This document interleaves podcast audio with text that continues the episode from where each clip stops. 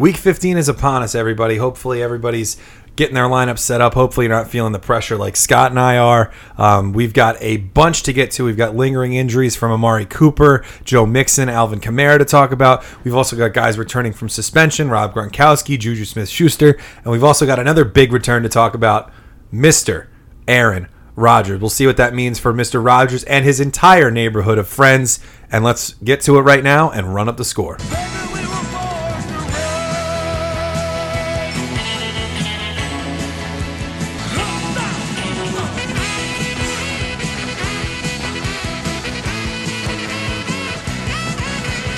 You're listening to Run Up the Score, a fantasy football podcast.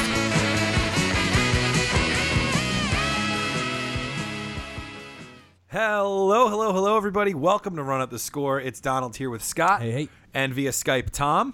Hey, everybody. So we've got week 15, the semifinals. Uh, for some leagues, this is the first week of the offs My uh, stress because you have a levels are 14 high. playoff.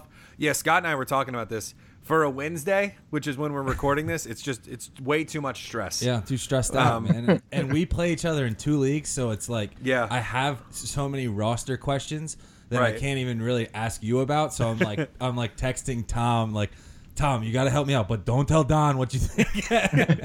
I mean, Yeah, I got one of those texts today. yeah, I go I go into it like because like you and I have played each other in the semifinals of a league. I think it's been like it was two straight years in our hometown league. Yep. And so I think it's been like four or five years in a row now Yeah. that Scott and I have played against each other in the semifinals of a league for a spot to the finals.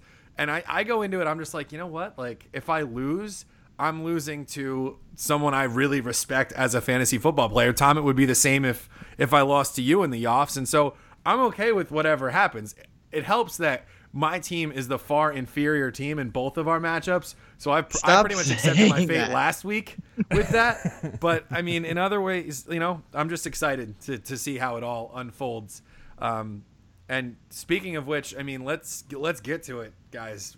Aaron Rodgers is back. unbelievable. I, I It's a huge one. So 'Cause awesome. It was so funny because like I had such a roller coaster of emotions even just on Tuesday.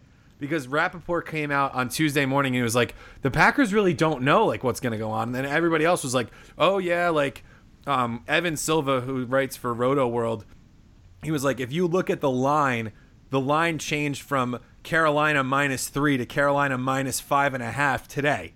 He was like, so I think that means that the be- the Vegas people know that Rodgers won't play. Right. And then at what was it like eleven o'clock at night? Rodgers posted on Instagram that he was medically cleared, and and the rest is history. Yeah. So congratulations to those of you who held on to Rodgers. Congratulations to those of you who survived Jordy Nelson's cratering yeah. during that, and uh, we're going to get to a little bit of the other impacts that that's going to have on that Panthers Packers game yeah, in a just- little bit. It just shows that uh, you know, even with the way that the NFL now handles injuries, that it's not really up to the players or coaches anymore. You know, they need medical clearance from a doctor, and that's why when everyone was getting asked, they're like, uh, I don't know, maybe. and Yeah. then finally they got the certainty, you know, late last night. It's not the easiest matchup in the world for the Green Bay fans, the Cheeseheads, the Aaron Rodgers devotees. It's not, and we'll get to that in a little bit. But right now, let's get to some other guys who were not really feeling right now. Uh, let's get to our shut it downs of the week. Shut it down! Brought to you, of course, by Jon Taffer and his bar rescue team. Great job. Um, I'm, I'm excited for when the podcast gets to a point where we're like local celebrities and they do like a bar rescue in Hoboken where Tom lives, and he has us like do the reconnaissance mission oh mission my at god, the bar. that would be the coolest thing. Wouldn't that be the greatest? That would be That the is a- thing ever. That is a dream. yeah. I almost I'm mad you put that in my head because now I'll be dreaming of that for, Well- for until it happens. Well, speaking of dreaming, um, some guys who are dreaming, or Tom, your plum pick, your shutdown quarterback is dreaming that he has a performance this week like he does on Monday night. Although I don't think you're gonna you're seeing it from him this week. Yeah, he's definitely living on a dream. That's Jay Cutler. Um, an amazing performance. An outlier's outlier. I mean, no one was expecting that. Um, and if you're to try to ride that wave, good luck. He's traveling to uh, Buffalo. He's to be away. That game was home. Um, those are just small microcosms about what helps a fantasy player's performance. And the big picture is that it's Jay Cutler. He's been awful all year. So when you're in the you know these holy weeks, the fantasy playoffs. Don't try to wa- ride a wave. If it was that easy as just following or taking the prior week's performance and then loading it into your lineup, this this wouldn't be fun, right? So just know that he's going to drop off a cliff this week. Yeah, I mean, especially if it snows in Buffalo the way that it did last weekend. I mean, just Yeah, I mean- Jacoby Brissett how difficult that was. I don't know how Nathan Peterman scores his first touchdown pass in that environment and not his first uh, actual game. Hostile But crowd he in- somehow in did Los it. Angeles' soccer stadium for those Chargers. Yeah, all those, you know? all twenty of those fans Yeah. really get after you. Those are football hooligans. But but I, I totally agree, Tom. I mean, Jay Cutler goes out and outduels Tom Brady in every conceivable way for all four quarters on Monday Night Football. I mean, that's not the headline you would have expected No. at week one of this season, or really week 13 of this season. Um, it was, like you said, an outliers outlier. Yeah, it was for a- sure. It was an aberration to see, uh, you know, Brady, quite frankly, play so poorly. You Yeah. know, it's just a lot of things kind of teamed up that Cutler had a good week, and I think a lot of things are going to team up to have make him have a bad week this week. I agree, Tom. Yeah, and and you gotta love the Brady's done. Like they lose a game. Yeah, they won of nine course. straight. They lose one game. He's like he's done. He's of course, all the it. Jets fans have to come out and talk Pretty trash much. on Brady any chance we Um, get. Speaking, He's not done, but I sure hope he is for one of my two week playoffs. Scott, you brought up one of the New York teams, so I'm going to go to one of mine. I'm shutting down Eli Manning. It's it's a tough week for quarterbacks because we have Wentz going down. We have you know Carr, Mariota underperforming. So many Oh, question So marks. many question marks. So many different ways that things could go. I know a lot of people are looking for some sort of a pickup, and you see Eli Manning out there, who's been a proven guy, but I just don't see it for him this week. I think the Eagles' defense is still going to be strong enough to keep them in games. I think the ground game is going to really exploit the Giants' defense, and I really think Nick Foles. I know it's not even really a contrarian pick at this point to say that Nick Foles is going to play well. Don't go too crazy with Nick Foles. I'll get to Nick Foles. all right? Okay, okay, fine, fine. But I, Steal my thunder now. but I really do think that the Eagles are going to have no problem with the Giants, who might now be playing to preserve their standing as the current number two pick in the first round of the draft. So I'm not touching Eli, maybe Evan Engram, but other than that, I'm really not interested in any part of the Giants' offense this week. yeah, agreed. Yeah, throwing out a guy like him just shows how many streamable options there actually are this week. It's a pretty friendly week if you're trying to take a dive down into free agentville. Yeah, there's like five quarterbacks you can trust. Yeah. and it's Yeah, it was much easier to build the plum picks than it was the shutdowns. And the fifth one on the list might be Jimmy Garoppolo that you can trust. Uh, Scott, who is your shutdown quarterback? I'm gonna shut down Alex Smith. Um, you know this guy's been on a roller coaster ride all year, and he's got a heck of a tough matchup this week. Chargers have been lights out against the tight end. Travis Kelce had one catch for one yard against them last time. I would expect that to change a little bit, but you know the Chargers also haven't allowed over one plus touch passing touchdown in a game since week five. They haven't allowed anyone, anyone in the league, to gain over hundred yards receiving against them.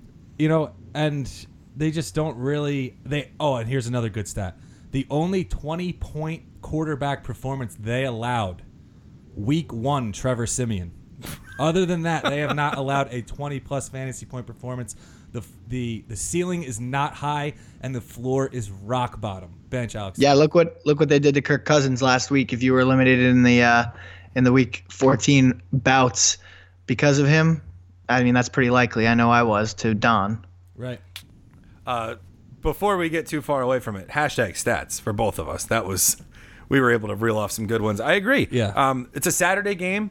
You know, I feel like we really should be mentioning that a lot because you know you kind of lose sight of the fact that the NFL does play some games on Saturday once in a while. It's This is also one of those in weeks. Kansas City, which would make me think Yeah. that you know people would be like, "Nah, I'll go with Alex Smith." I just I don't think it's the Right. week for Alex Smith. Yeah. No. I would have shut him down if you didn't. Nice. Perfect. Let's move on to running backs. And Tom, you had uh, some really good statistics, and Scott, so did you, about why we're shutting down Carlos Hyde this week. Yep. Yeah, I mean, the Tennessee defense as of late has been awesome. They haven't allowed 100 yards to a running back since week four and have only allowed two rushing touchdowns since then. I put a screenshot into our little chat where we, you know, weigh the pros and cons of our own lineups, and uh, we were just rattling them off, and we all became scared of starting Carlos Hyde. We scared all of each, all of us are going to sit him, I think, and we were like, well, we have to shut him down. Someone will shut him down, so uh, I'm doing the honors. And I have him only in a standard league. The only way I could see him being really relevant in this game is out of the passing attack, which he is involved in. But I mean, especially for a standard matchup, I don't see how you can uh, play him confidently. And it's interesting because he he's been very involved in the pass game. He's actually the third highest targeted running back in the league, Hashtag stats.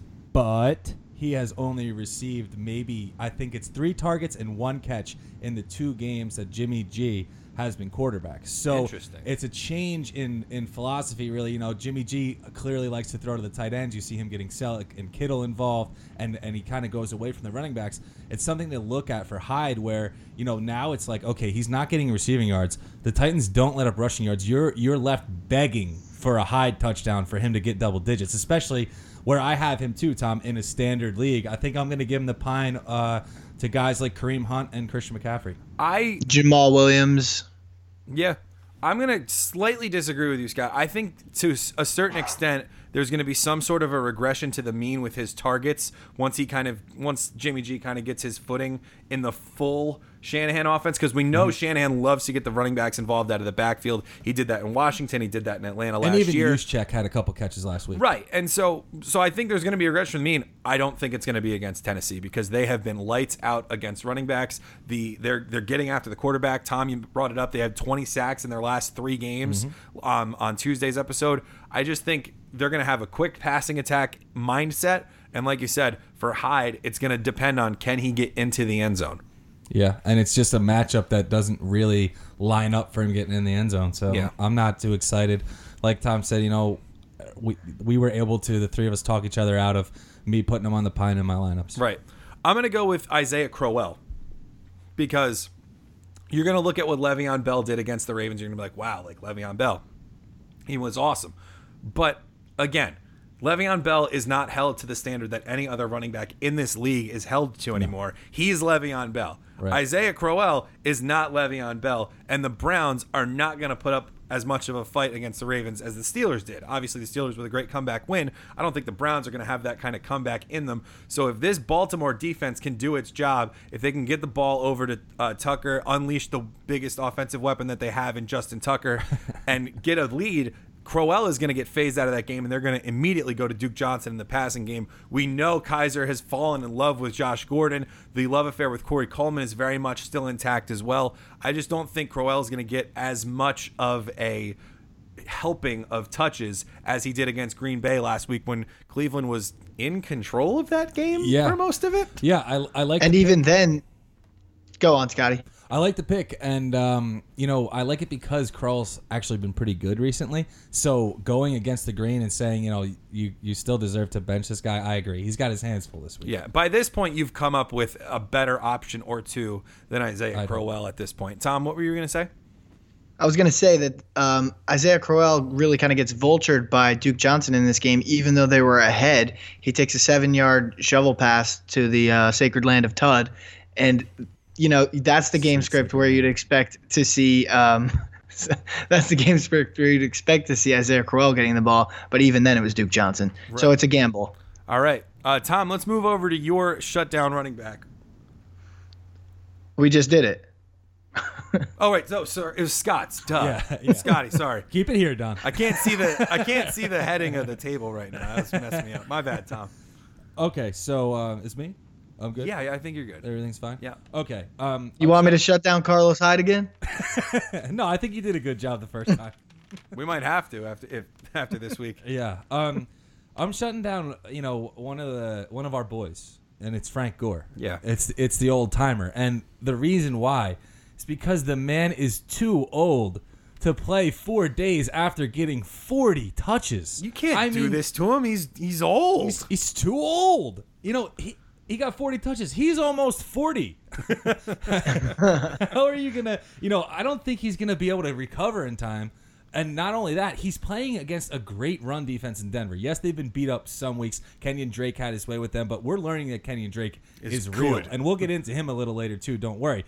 But I think you know Mack is going to leech a couple touches off of him, and Gore is just going to be too banged up from from literally carrying them through the last game and not having enough time to recover. if there's one benefit that Frank Gore has going for them, it's that Indy is playing this game at home. And so he gets some home cooking. Yep. He gets in with his team doctors in their facility. You know, the level of comfortability may be enough to kind of get him up for the game. But, I mean, if you're the Colts, I mean, you got to do this guy a favor and manage his reps, his touches in this game because, listen, he's, he's like you said, 40 touches for a guy who's almost 40 is unheard of. Yeah. You know, so you got to kind of preserve this guy. You know, he, his con with his contract situation, he may be playing for another team, a more apt Super Bowl contender next year. You don't want to ruin this guy's career by sending him out and bludgeoning him against the Broncos defense after he just gave you a gladiator effort Yeah. in Buffalo last week. Yeah, and for where you draft him, you should have other options, right? So this isn't that crazy. You've been using other guys this whole year. It's one of those weeks to avoid Frank Gore. Yeah. Uh, Tom, let's go over to your shutdown wide receiver, and hopefully I'll remember that you've already said it. All right, I'm going to shut down Jamison Crowder. It's not a guaranteed lock that he's going to get Patrick Peterson shadow coverage the whole game, but it's a guaranteed lock that he's going to see Patrick Peterson. You know, between him and Josh Doctson, there might be um, some switching back and forth, but neither of them have even really been able to take control of an entire game besides the one game that Jamison Crowder had that has been you know some fantasy owners are still clinging to um, in a week like this you know where you can't have someone go out there and score very little he's not a good person to start last week versus the chargers who are albeit a great fantasy defense only 34 yards but then versus dallas where i actually plum picked him and i you know regretfully 67 yards you know he hasn't two fumbles. two fumbles Yeah. and a uh, a dropped short touchdown. Not to mention he's That had some tough pick. matchups. Yeah. He, Yeah. he's had some he's had some tough matchups and I can give him the benefit of the doubt there. But I think once again this just is a tough matchup having Patrick Patrick Peterson in the field of play with him. So I don't think he's bad. I've been you know a noted Crowder supporter. But then he gets Denver the next week too. Um, I don't think this is a guy that you can be relying on in the fantasy playoffs and hopefully you have someone else to do that with. I mean, if not I mean he's at the very least a home run ball At Ariz- with Arizona and Denver as his next two weeks, I feel like Crowder is droppable. Yeah, you can cut him. Yeah. You know, I if mean- you play week 17, though, he gets the Giants. So, Okay, so um, no, if you play a 17 week season, then you gotta keep him. you're gonna you're gonna want him in that one. But uh, Yeah, that but was yeah, the only it's- game he did good in all year. Pretty much, yeah. And it's was and it's divisional, so they'll probably want to play it out regardless. True. well, true. that could be Davis Webb versus Colt McCoy if we're not careful with that game. um, but yeah, you're right, Tom. This is not a this is not a Crowder week. Uh, it's just it's just too dangerous. And like you said, Yeah. you can't you can't send him out there and ho- and have him lose two fumbles and have a pass go through his hands for an interception. I know he didn't lose points for the interception, but he's just not been getting it done the same way that maybe the quarterback of his team would be. right. Well, yeah, he hasn't been over 10 points since week eight, if you exclude the one game versus the Giants. And then before that, he hadn't been 10 over 10 points.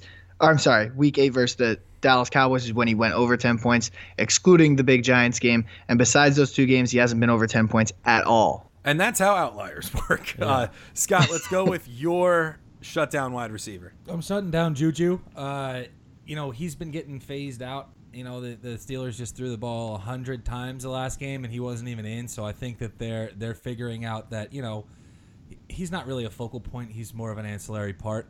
And uh, I just don't really see him having that big of a game against the New England secondary that played, quite frankly, awful last week, but is probably pretty due for a bounce back. I think they are. They've been solid up to that point. I think that the the patch just you know kind of laid an egg and maybe overlooked Miami in that game.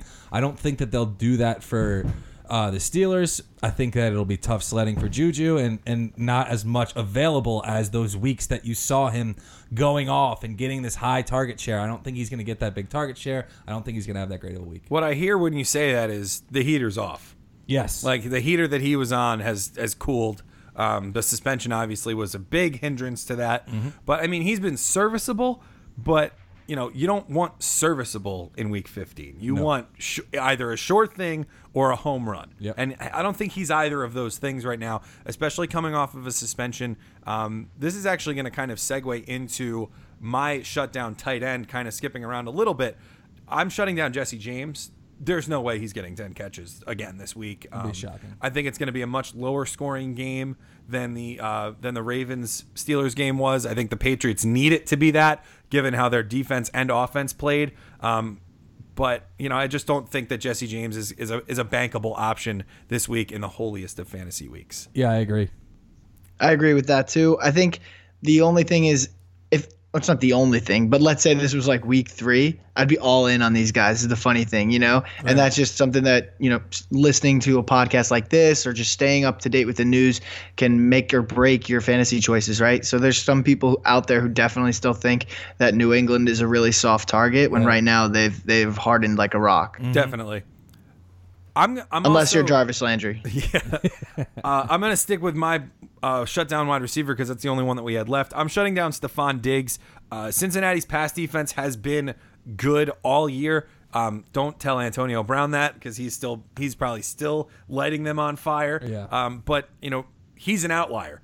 You know, I, and I think you know Thielen's going to get what Thielen gets. I don't think there's really anything stopping him in this game. But Diggs, the big play guy, Cincinnati doesn't really give up that many big plays to receivers other than Antonio Brown. And Right. we know that Diggs isn't on Antonio Brown's level and may never get there. I'm a little worried about Diggs this week, but really not worried much at all about Thielen. Yeah, because you have no choice but to not be worried about Thielen. You literally have him in all your leagues. Almost all of them. Yeah. So um, Which is a proved to be a great choice. Yeah. Yeah, it's been a great choice, and I think Thielen, Thielen will have some some tough sledding this week too. But you know, he gets those catches, and and he's just been so consistent that you know his floor is just is just entirely too high. But Diggs' floor is pretty low, so I agree. He can he can completely flame out and get you two catches.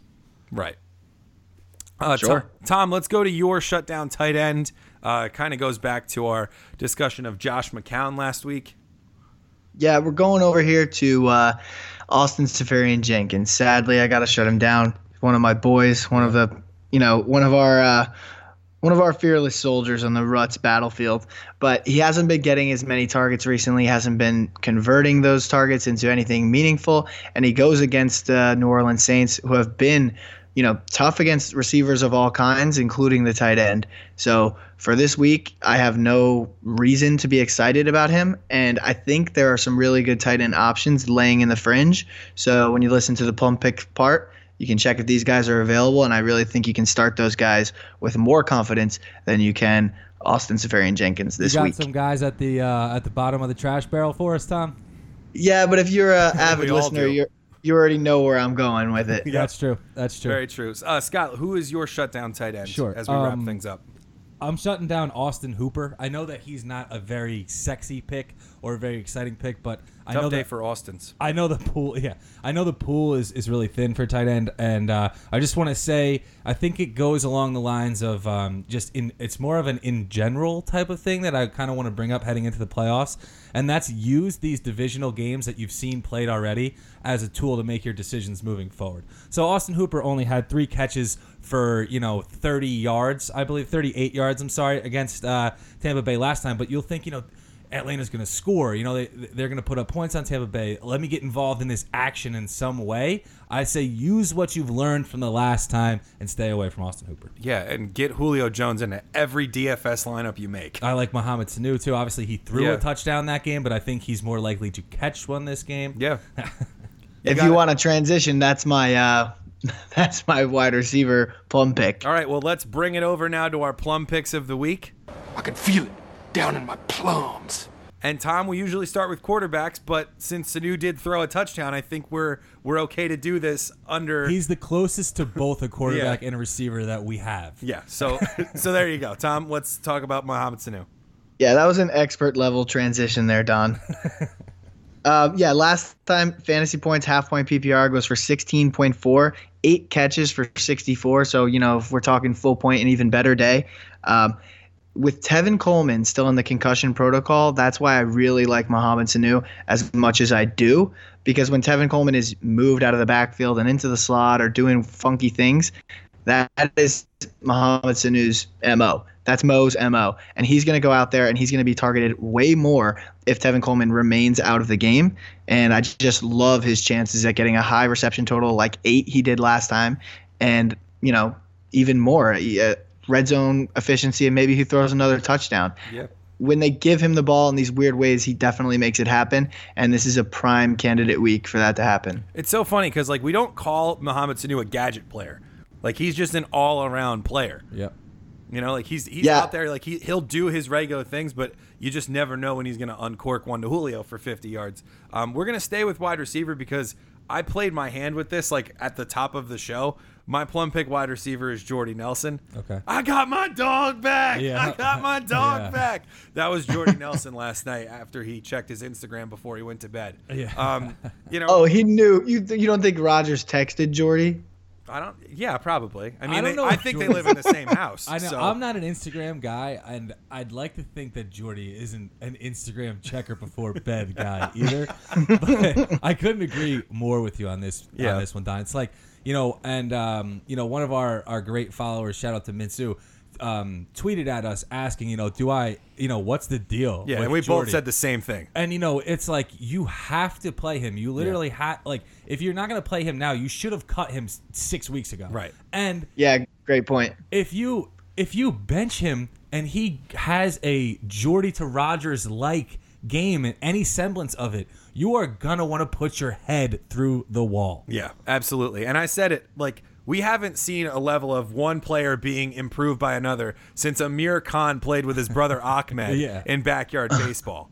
Like that's the Oh my level.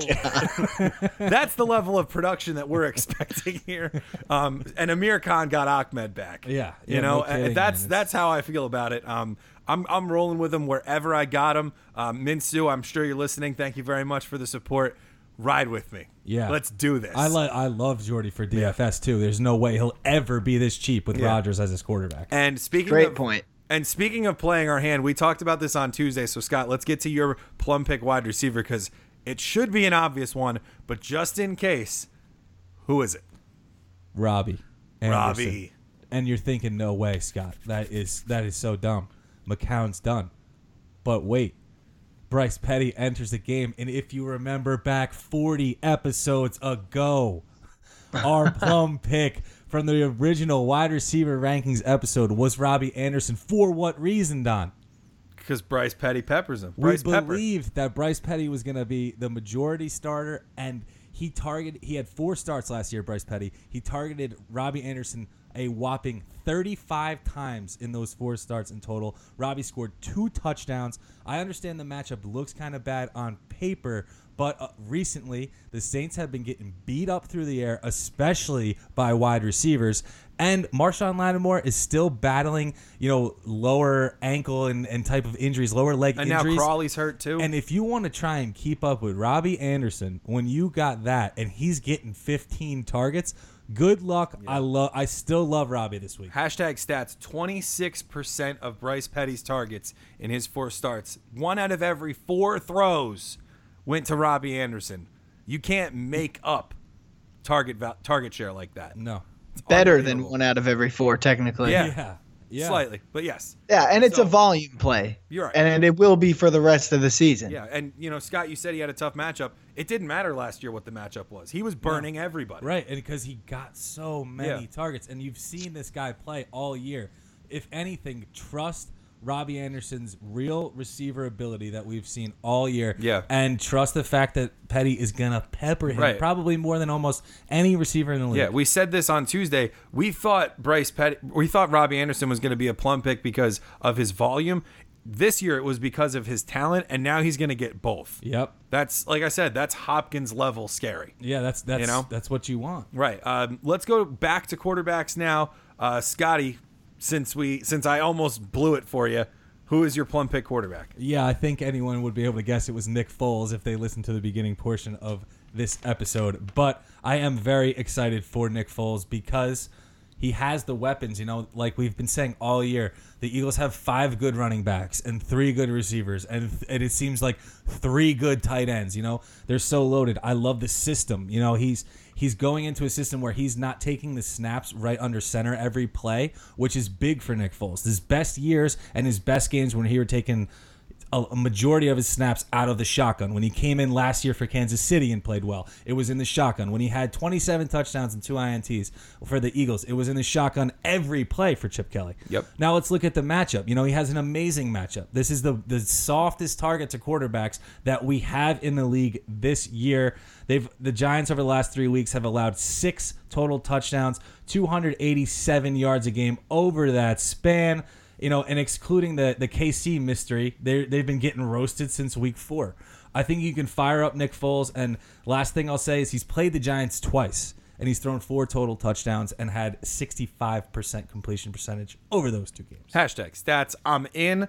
We talked, Tom. You talked about it. You've been all over this ever since Wentz went down. Basically, the the Eagles have a really soft quarterback schedule down the stretch for the rest For of this year. That's a huge bonus because Nick Foles. I mean, I I think we put the tweet out. His first 19 games were better than Carson Wentz's. Yeah. I think I- I even Yep. brought this up on Tuesday. I'm personally a, a very big fan of Nick Foles, and I always Yeah. have been. I, I always thought he was really good when he went on that, that big run with the Eagles, and, and things kind of fell apart because Chip Kelly got to, you know, he he got to in his own He head. got Chip Kelly'd and Jeff Fishered. Exactly. That's where I was, that's where I was heading. And then the next guy he went to was Jeff Fisher. So it put him so far behind the eight ball that he was never recognized as like a real legitimate starter. And I think he's going to use these next couple weeks to put himself back in that conversation. Jeff Fisher had the quarterback with the one seed, the quarterback with the two seed, and the quarterback with the three seed in the NFC last year, and the Rams went four and twelve. Unemployment, here he comes. Yeah, he had Nick Foles. He benched Nick Foles for Case Keenum, got rid of Foles, and then benched Keenum for Goff, got rid of Keenum, and then he got let go, and they're all doing great. Speaking of which, my plum pick quarterback, we ride again. Case Keenum. Let's go. How many weeks is this? Six? This is three. three. Yeah, it this feels it feels like it was since Thanksgiving. I'm not stopping, so I'm, I I'm mean, in. I I'm in on Case dude. He's He's, good. he's carried me. uh, you know the Bengals uh pass defense like we've been saying is tough but you can throw the ball to the running backs you Yep. can throw the ball to McKinnon and he can get in the end zone or or Rudolph and he can get in the end zone like we said Thielen is just is just so matchup proof that he can get it done against anyone And based on what we saw against the Bears, the Bengals might be in give up mode at this point. yeah that was ugly You know, like we could be in for another ugly one here. Yep. Um, let's go to running backs now because I've got another Minnesota Viking as my plum pick running back. I'm going with Latavius Murray. We just saw what Jordan Howard did. He's a grinded out between the tackles, punish the defense kind of guy. So is Latavius Murray. I think Murray is a shoe in for 15 carries or more. Yep. I don't think that comes at the expense of Jerick McKinnon, by the way. I think McKinnon still has a really nice chance to have a big day. We saw what Tarik Cohen did with his limited chances Yep. against the Bengals last week. I just think this is a buzzsaw that Cincinnati is about to run into with the Vikings. You know, they're, they're coming off of a loss. They need to win and keep winning in order to ensure that they get one of these bye weeks in the playoffs. So I think this is going to be a layup game for the Vikings. Not a layup in terms of their effort, but a layup in terms of the final score. right and I love it because I'm playing Latavius Murray against you and two and both the leagues are playing Oh, I'm, against yeah, other I, I told you, I'm done. I'm done. I don't want to hear Yeah, it. the only thing that scares me is like for Case Keenum is Latavius Murray. You know, I think he could have such a good game that he could almost effectively destroy uh, Case Keenum's stat line. You see what True. Jordan Howard did last week. Yep. Yeah, he yeah Jordan Howard went crazy. I don't think that he'll he'll get you know 35 carries, but Yeah. like, like I just said, I, I really hope he does. Yeah, Jordan Howard really Yeah. killed the Mitch Trubisky owners last week. yeah, all Well- one of them. I'm plum picking him anyway. dad.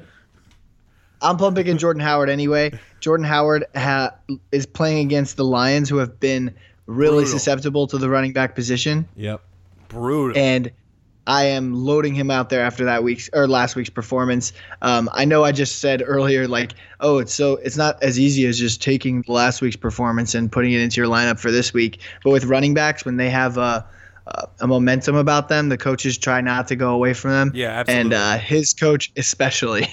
Yeah. So I think Even if he had no momentum, Right. they would Yeah. still give him 20 carries. yeah, but he's got to be giving them a warm and fuzzy after the dud he put up in San Francisco, and thankfully he gets another uh, soft target here with the Detroit Lions. Yeah, John Fox, bring me your gunslinging, your game managing, your prospect quarterbacks, and I will make them hand the ball off 35 times a game. um, speaking of momentum, Scott, the running back with possibly the most momentum in the league outside of Le'Veon Bell is Kenyan Drake, and you've got him as your plum pick. Yes, and you know, I said maybe two or three weeks ago that he was he was my favorite waiver claim for this reason because I thought that he could build this momentum. I didn't know he was this good, flat out. I, No, didn't, I didn't don't think know anybody did. He was this big of a playmaker. He, he has so much speed. You know, he's so fast, and he's still a big guy.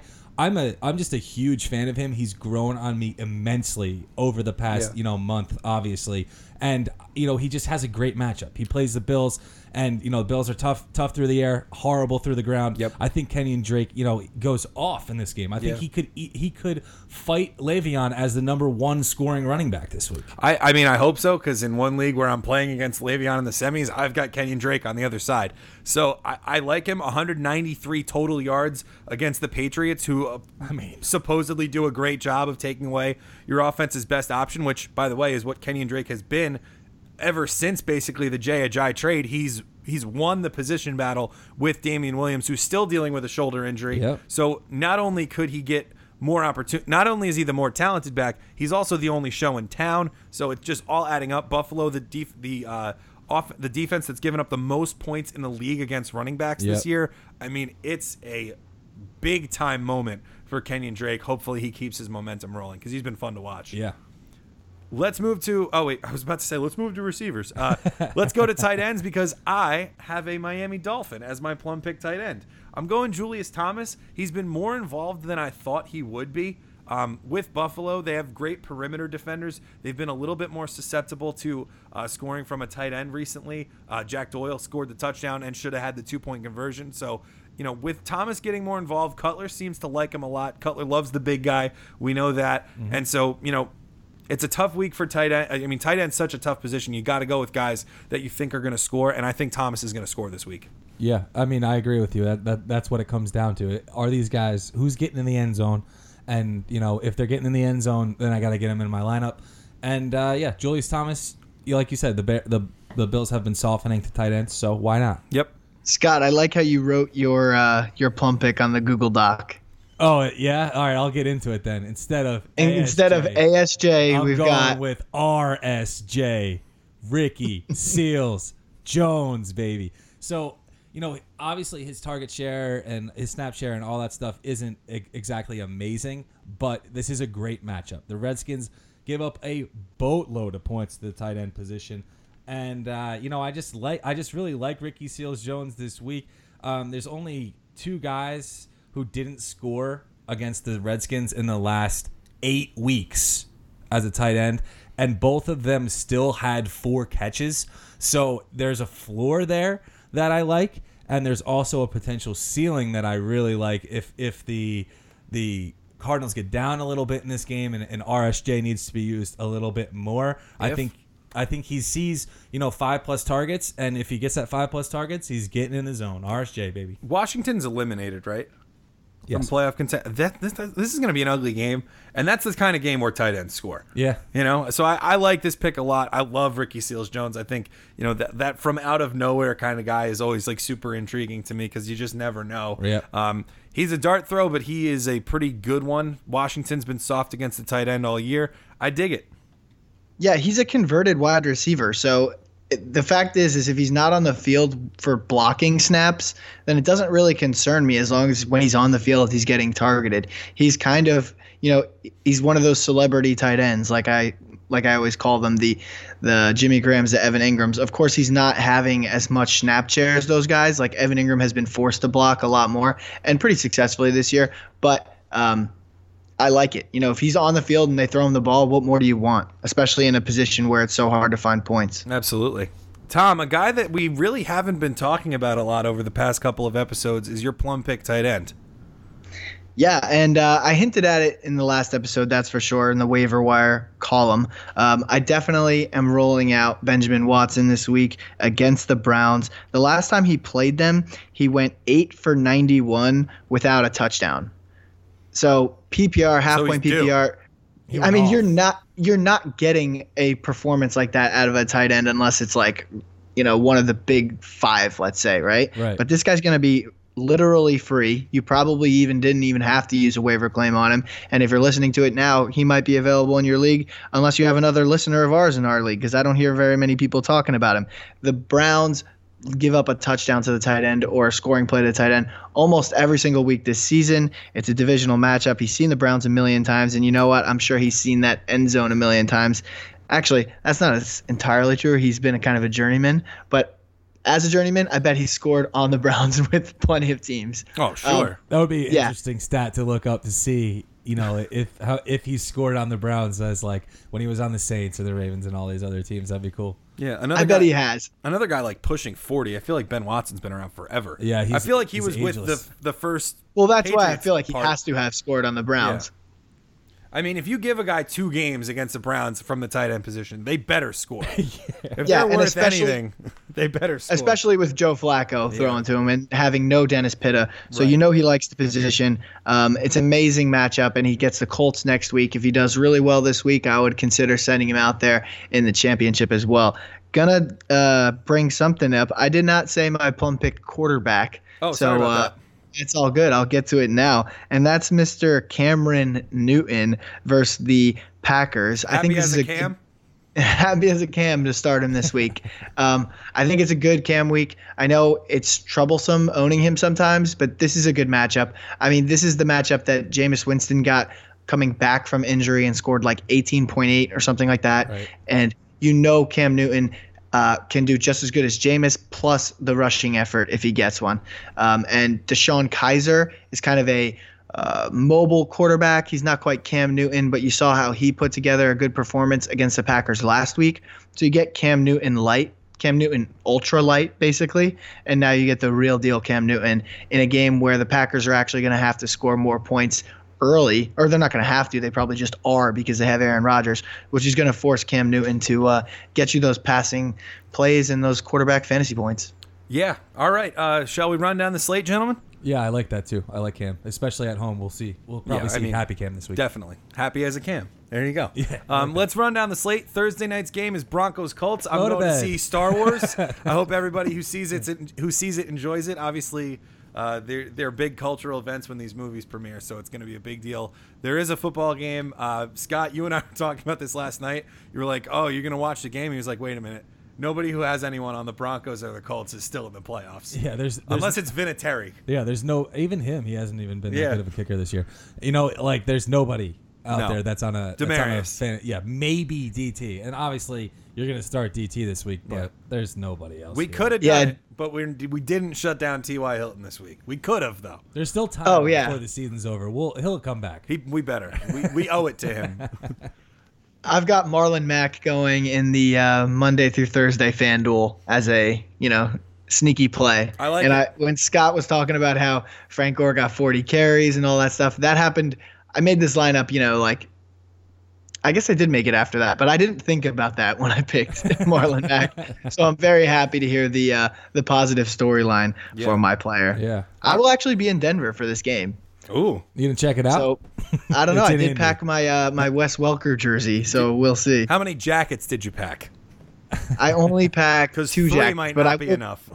I will be skiing, Oh, so okay. uh, I have two jackets, one for pleasure, one for business. Hmm. Although this trip is entirely pleasure. I, I wasn't following that, so thank you for clarifying. Uh, two Saturday games. 4:35 on Saturday. The Bears go into Detroit, take on the Lions. The Lions have been sputtering. They've been underperforming. It's a kind of game that the Bears can clip you on. Um, I'm a little worried about it, but the Lions did end up getting out to a big lead and protecting it from most of the game against Chicago. The last time it played, I can see the same thing kind of happening here. Yeah, I like Stafford this week a lot. I think he's gonna have a good week. You know, he he's already said that uh, He's not taping his fingers this week, so it shows improvement in his in his hand in general. So I think that's a really good sign. And you got to pay attention to Ameer Abdullah. If Ameer Abdullah is another healthy inactive, I really really like Theo Riddick this Of week. course, right. Yeah. I mean, we saw what he put on film against the Bucs last week. If he's the only show in town, you know he's going to get looks in the red zone, looks to the end zone. I mean, it's going to be a big week for Riddick if Abdul doesn't play. And even if he does, I mean, Abdul had a neck injury. Yeah, You know, and like that's not something you mess Everything around I've with. read has been like, yeah, we don't really like Abdullah that much anymore. Good thing Well, they put a lot of investment in him and like faith in him. Uh, It's not a big money uh, commitment because he was he's on his rookie contract, but he keeps getting hurt, so he keeps kind of burning them, and they can't get that running game going, which is the one thing that's been missing in their offense for so long. Right. The the the, the Giants, the Bears are a little bit more staunch of a target, obviously, than Tampa Bay. So my expectations for the Lions skill players, position players, is a little more tempered. Uh, Golden Tate goes out there last time. Granted, it was in Chicago. Only gets I think 34 yards. Yep. So um, a bit of a risky play in standard to play Golden Tate this week, but hopefully being home uh, changes things a little bit. I think that does for Stafford. I think that does for the energy they have. Um, but you know, going off energy and vibes is not really the smartest um, fantasy playoff strategy. That's like a week four move, not a week 15 Yeah. you know? Um, Yeah. Chargers, Chiefs in Arrowhead, this should be a good one. Yeah, I'm pumped for Um, this one. Hopefully, the Chargers can continue their hot streak and figure out whatever it is that Oakland didn't figure out when it comes to visiting the Chiefs. Um, Chiefs offense has been really, really good over the past couple of weeks. We could see some fireworks in this game, or we could just see, you know, a, a hotly contested game That's what I where the scoring's a little more sparse.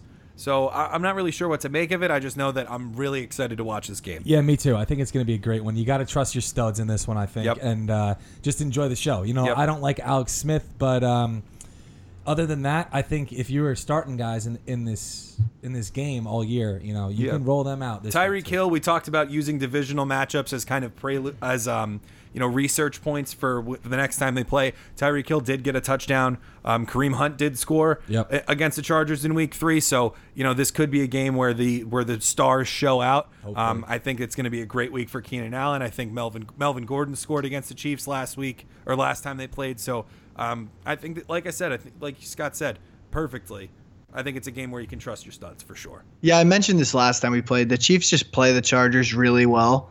Um, every time they play, it's it's more of that fantasy points bonanza than it is the opposite.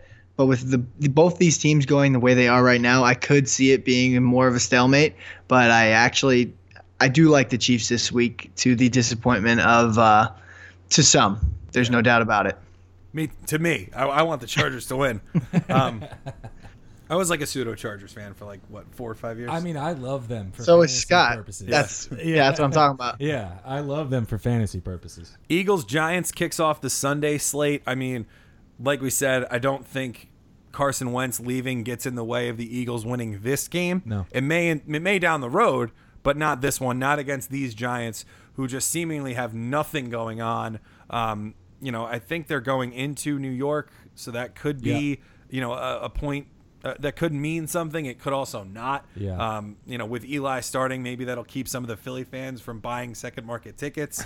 we'll see. But uh, but no, I I, tr- I trust Jeffery. I don't know if I trust Agholor this week, um, as much as I had been over the rest over the course of this year. I agree, and I do think a running back is going to make a difference for Philly. I just wish I could tell you which one. I think be. I would pick Ajayi. In Yeah. that instance, I was gonna say I kind of like him for for your dailies, not in your leagues, but for your dailies because he's gonna be on the cheap.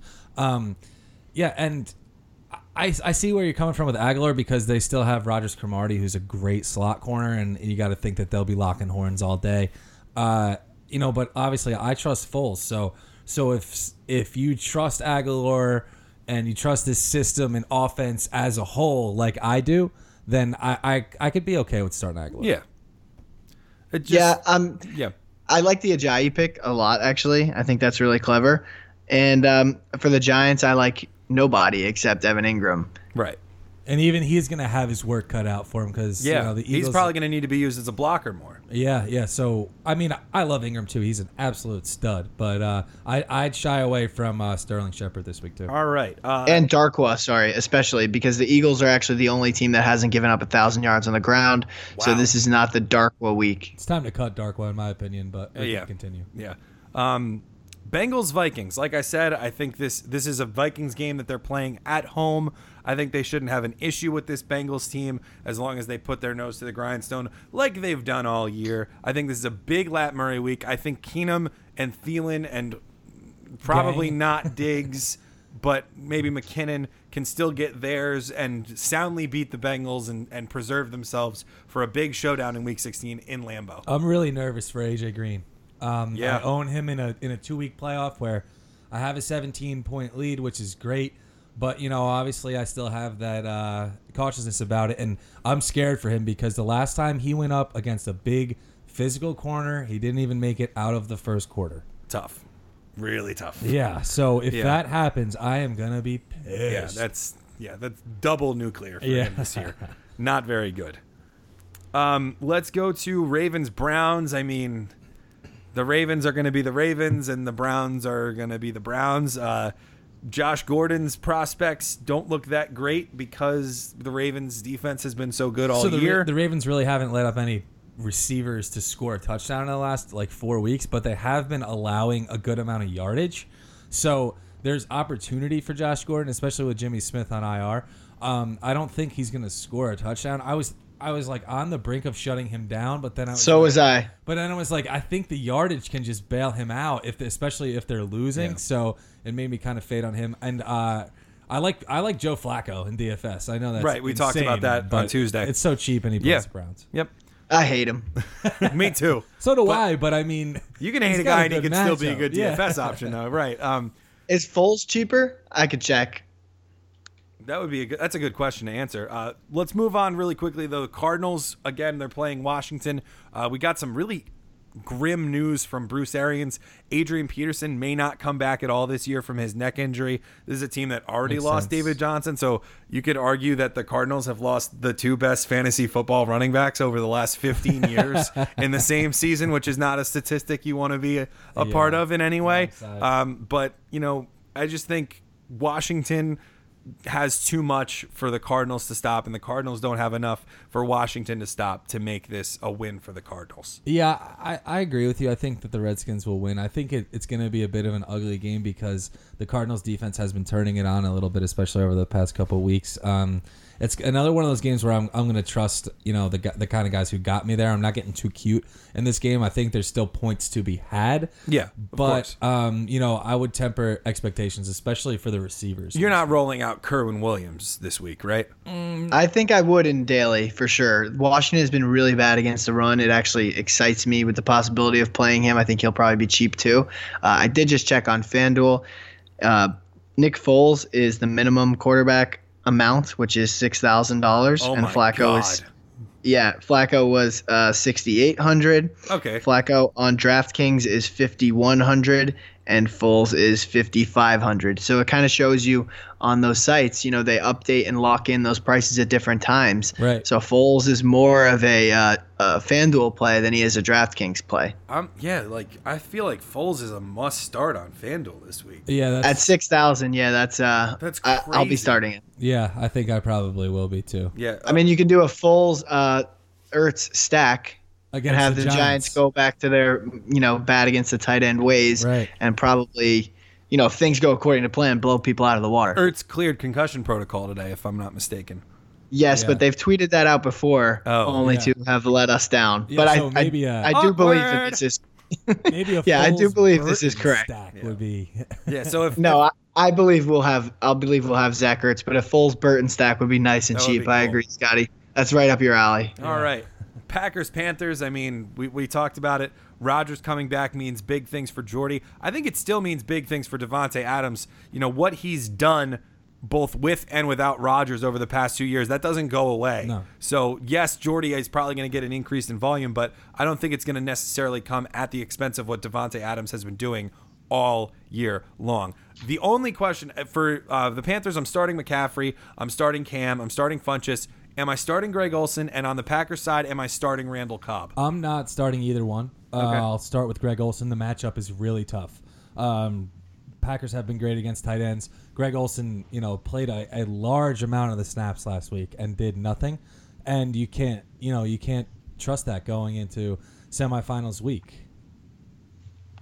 Totally agree. I'm very fearful of that, and especially with the fact that he's dealing with an injury still. You know, Right. if you go out, if he goes out there and gives you zero the week before, and he goes out there this week and he gets, you know, let's say three catches in the first quarter, and you're all pumped up, he tweaks his foot, he's out of the game. Right. Right. Um, we're full systems go for Jamaal Williams, though, correct? Love Jamaal Williams. I still am. He's clearly the preferred running back in Green Bay. Even All in right. a really tough matchup, um, I think he's going to bail you out with receptions this week. All right. That's that's my thinking exactly. We'll move on to Jets Saints. Uh, big news this this uh, morning. Alvin Kamara, full participant in practice, told reporters he's ready to go. He plans on playing on Sunday. Jets are That's great smoked. news for everybody who hopefully survived his concussion in Week 14. Yeah, this is this doesn't look good for the, Jets. The Jets are going to get smoked, man. I, I'm not happy. Is this a pull everyone in the fourth quarter level of blowout for the Saints though? Because that could worry some people. Uh, hopefully not. I you know I'd like to think the Jets can hang in it, but I just really you know Petty looked horrible last week, and it's not like he's going against a soft target defense. So you know I'm not too excited. I'm excited for everybody on New Orleans, and I'm excited for Robbie on the Jets. Sounds about right to me. Yeah, I don't disagree. I'm also excited for the Saints defense. Yeah. Yes. Yeah, definitely. Yep, that's my defense in one of the leagues I'm playing against you with, Scotty. um, Dolphins, Bills, Kenyan Drake, one of the biggest running back heaters of the season. Buffalo Bills, worst run defense in the league. Giddy up. Shady's on a bit of a heater too. You know, he's Yeah, absolutely. Playing, he's been playing really well, so I really like both running backs, and uh, you know, you trust Jarvis Landry right now. He's a touchdown machine. Yeah. I don't know what the hell happened. His touchdown totals are absurd. The regression for him next year is going to be infuriating. he has. I think he has. I think he has eight touchdowns already. Yeah. Yeah, eight. Just He's going to get to 10.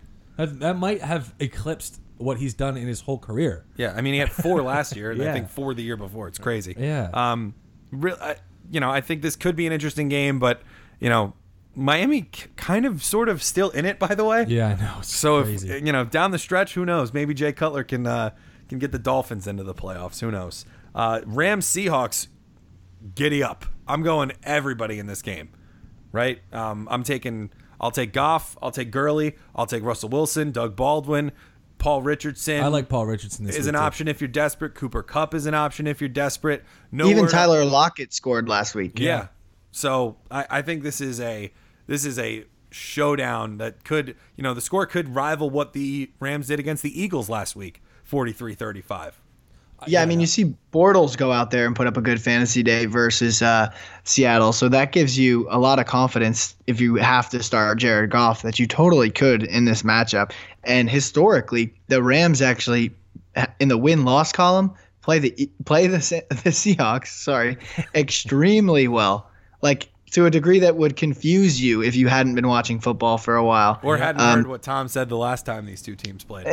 yeah, um, they play them really, really tough. So it's a it's a scary prospect even to start Russell Wilson when you consider that. But I think you know just we given the, no, no, I was way more scared last week, and he definitely um, he made me feel more comfortable for this matchup this week. That was going to be like my litmus test, or it was my litmus test, really, because I do still have a Russell Wilson league alive, and I'm starting him fearlessly. I think he's been awesome. I think the lack of a defensive, or the lack of a defense, and the lack of an offensive line have just been a perfect storm of fantasy events for Russell Wilson. All right, Agreed. very good. Tight. Oh, sorry. Um, Texans Jags.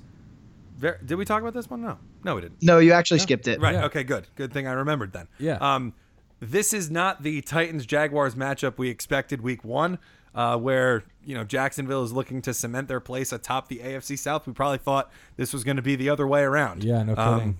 but here we are. Uh, the the Texans have not looked very good over the past few weeks. Have not. Their defense is very beatable. This is a sneaky good week for like Dede Westbrook. I think again. Blake Bortles, Dede Westbrook stack would be, I think, is very interesting. For, I dig it. uh, for DFS. Uh, you know, obviously we we've been talking about Bortles for weeks for these two matchups, so um, it's nice to to have them come about, Yeah. and hopefully he he continues the heater that he's been on because he's been a QB one for the last three weeks. He sure has. Yeah, and I like the Dede Westbrook comment as well. I mean, he's still getting that big target share. He's now scoring touchdowns. So with these easy matchups, two plus two is four, as Don says. and you go. um, he they haven't gotten him you know loose in the middle of the field to make those you know snaking type of juke and sprint uh, touchdowns, which I was kind of expecting from Dede Westbrook. You know, but it's kind of like what T.Y. Hilton got when Yeah. he played against Houston. So it's interesting. I, I like Dede this week. Yeah. All right. Titan- every week. Yeah. Titans 49ers. This one's going to be ugly. I'm not excited for one single player in this game for fantasy purposes. I am. Who? Handsome Jimmy. see even him you know they've the the titans have 20 sacks over the last three weeks Yeah. the 49ers have scored one passing touchdown with jimmy g at the helm over the last two weeks so it's not like he's laying the world on fire yeah he, he got a lot of passing yards against houston last week guess what so does every quarterback that plays against houston even joe flacco went for like 280 so you know I'm not excited for Jimmy G, and I'm not excited for the 49ers. The Titans ruin all fantasy. There you go. Yeah, they've been making every game dull that they're in. Uh, I agree with you, Scott. I'm not excited for Jimmy G for fantasy purposes. Maybe Don, you're more excited for him for just watch and see purposes In general. But uh, yeah, so for the advice portion of the podcast, which is uh, 100% of it, I'm gonna say we we avoid Jimmy Garoppolo this week in fantasy. Fine. Fine. um, the AFC Championship game is being played in Week 15. Patriots Steelers. Don't this count is, my Jags out like that. All right, fine. this game is. By the way, if the Patriots win this game, and uh, there's a there's a way the Jags can get a bye, bef- without me explaining the full thing. No but the Patriots suddenly need a get right game. Um, so going into Pittsburgh in Heinz Field, I mean, you know, this is going to be tough. This is going to be tougher than people think. It it may be. Brady has owned the Steelers uh, throughout his career, like to an insane amount of numbers and statistics. And Don's groaning because he's playing Brady in the league. Yes, I am. Um, but Brady has literally owned them for years. Mm-hmm. So you know. I think he's gonna do it again. Obviously, I'm not betting against the man, Yeah. not against the goat. Uh, Le'Veon Bell struggled against the Patriots before he exited the AFC Championship game last year with a groin injury. Again, I don't think it's something that you need to be like fearful of, but you know, maybe the Patriots defense has figured something out with him that other teams haven't, but who knows? Maybe. You know, like we said, he's Le'Veon Bell. He's not a running back. He's not a receiver. He's Le'Veon Bell. Yeah, I actually like Brandin Cooks in this game. Um, after Joe Haden went down, the Steelers have been getting burned by deep ball players, and uh, Brandin Cooks is among that ilk. So I would be loading him out wherever I have him, and I'd be interested to see him in uh, some of my DFS lineups as well. All right. A lot of sloppy games, so thank God we have Cowboys Raiders Sunday night. Um, I think why they didn't flex sneaky- Patriots Steelers into this one I think there's some sneaky mystery. shootout potential in this game. Oh, yeah. because both defenses can just be had. Yeah, they can't cover Um, anybody. You know, I love Dak in this game. I really do. I Yeah. think I think that he is. You know, it's hard to predict, but it doesn't it feel like he's kind of due for a rushing touchdown. Yeah, He hasn't really gotten one in a while. I- I'm just thinking that he's he's gonna run one in, and I think he's gonna have another Well, big big week. I would say Yeah, I that Zeke's absence has led to a dip in his rushing touchdowns no question. because yeah, you know he's only had one since Zeke left. exactly. Yeah. So I, I just think I mean obviously with the read option of Dak and Zeke, it's a lot more formidable than Dak and Alfred Morris. Yeah, you know what and I on the goal line, you know, it's just it leads to so many walk-in touchdowns Absolutely. for Dak. You're 100% right there, Don. But I will uh, paint the story for you, Scotty. Uh, good pressure from Khalil Mack, and then Dak Prescott has to make something happen. You know that could easily happen, but let's. I can't guarantee anything like that. Right. No. Uh, I think this is this could be a good Dez Bryant week. Yeah. because I think the the Raiders secondary is very beatable. Dez is going to have to put forth less effort to get open, and that just kind of seems to be his problem this year. He has to just put forth so much effort to get open, and then for most of it, he's not even been open. He's just been, you know, winning 50-50 balls, Right, Which he yeah. can obviously do a lot better than anybody else in the league, but maybe he doesn't have to do that as much this week. And a matchup that um, you know we always like to bring up is receivers playing against the Cowboys. So Yeah. I like I like Crabtree this week. Yeah, tough to like Cooper. He he didn't practice today, and with the Sunday night lineup, you can't go out there with Amari Cooper in your lineup week 15 unless you know before Sunday that he's going to play, because otherwise it's just not going to happen for you. Right. Because At Ruts FF. Yeah, at Ruts FF for sure. Um, be, and that the other reason is because the two ga- the two teams that are playing after that, the Falcons and the Bucs, all four key receivers of that game, Jackson, Evans, um, Julio. Julio, and Sanu, they're all going to be owned. No question. So there's going to be no one for you to pick up if, if you start Cooper, he doesn't play, and then you have to rely on somebody playing on Monday night. It's just going to be a really, I mean, it's going to be a week killing if you're in on Cooper, you got to add Cordarrelle Patterson or Seth Roberts. But, Yeah, you know, something. You're, you're an Cole or, Beasley. or you know maybe Jared Cook if you can move Cooper to your flex Right. and flex him in. But at that point, you know you're begging. Yeah, um, but Falcons Bucs is the Monday night game. We know that Julio. Witten. yeah, Sorry, Witten too. but Witten. we know that Julio torched the Bucs last time they played. I mean, do we see it going any other way than that now? I mean, I think he's gonna have another good week, but you can't expect what he did. I No. mean, he, he just went crazy. what was it? Ten for two hundred ten and two. Yeah, you know, he, That's he a just- lot. He just went too wild to expect that again. So um, I kind of like Sanu, like I was saying before, for that reason that you got to think the Bucs are going to be like trying to triple team Julio in this game, and it might not even matter if they do. But uh, another one that I think could be in the high 20s and, and be a higher scoring game. Jameis has been able to move the ball with this offense well enough to keep them in it. Yeah, for sure. Yeah, are we going back to the uh, Cameron Brate well with this one, or dipping into the Dumpsterville? Dumpster. Yeah, Last week was pretty bad. yeah.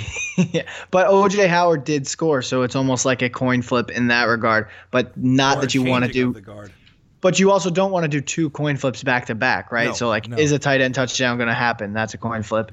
Is it going to be Cameron Brate or Jordan Howard? That's a coin flip, and that's you know now we're talking low odds. Right. All Yeah, right, it's a uh, it's a tough week. We hope everybody is able to navigate these waters, get yourselves into the championship. Week 16 fantasy football championships around Christmas time. Nothing better. It, there's nothing better. You know, uh, we've got most of the slate is on the 23rd, or no, sorry, most of the slate's going to be on Sunday, Christmas Eve. There's going to be a couple of games Monday. Um, we're getting way too far ahead of ourselves. Let's get you into the championship first. We hope everybody has the best of luck in semifinals. Hopefully, there's less injuries because that like really took the wind out of the sails for a lot of people. I think with like Kamara and Wentz and stuff like that. Uh, there are some injuries that you need to monitor. We're at Ruts FF. Hit us up on Twitter. We'll let you know what's going on with that. We'll be uh, ready and willing on Sunday morning. Tom is at Hillier FF. Scott is at Wags FF. I am at Why So Serious. Hit us up. I've got one more thing. Okay. just uh, in the same realm as the Amari Cooper, if you're going to play him, you don't have a lot of replacements type thing. Um, Tevin Coleman, if you're relying on him, it's going to be the same, the same exact thing. Yep. Right. Okay. So at Ruts FFs, we'll let you know what we know and when Terran we know Ward. it. Yeah. There you go. Anything else, Tom? Or can That's I say all. goodbye? You can say goodbye now. All right. Good luck, everybody. We'll see you on Tuesday for the Week 15 recap. Until then, keep scoring. We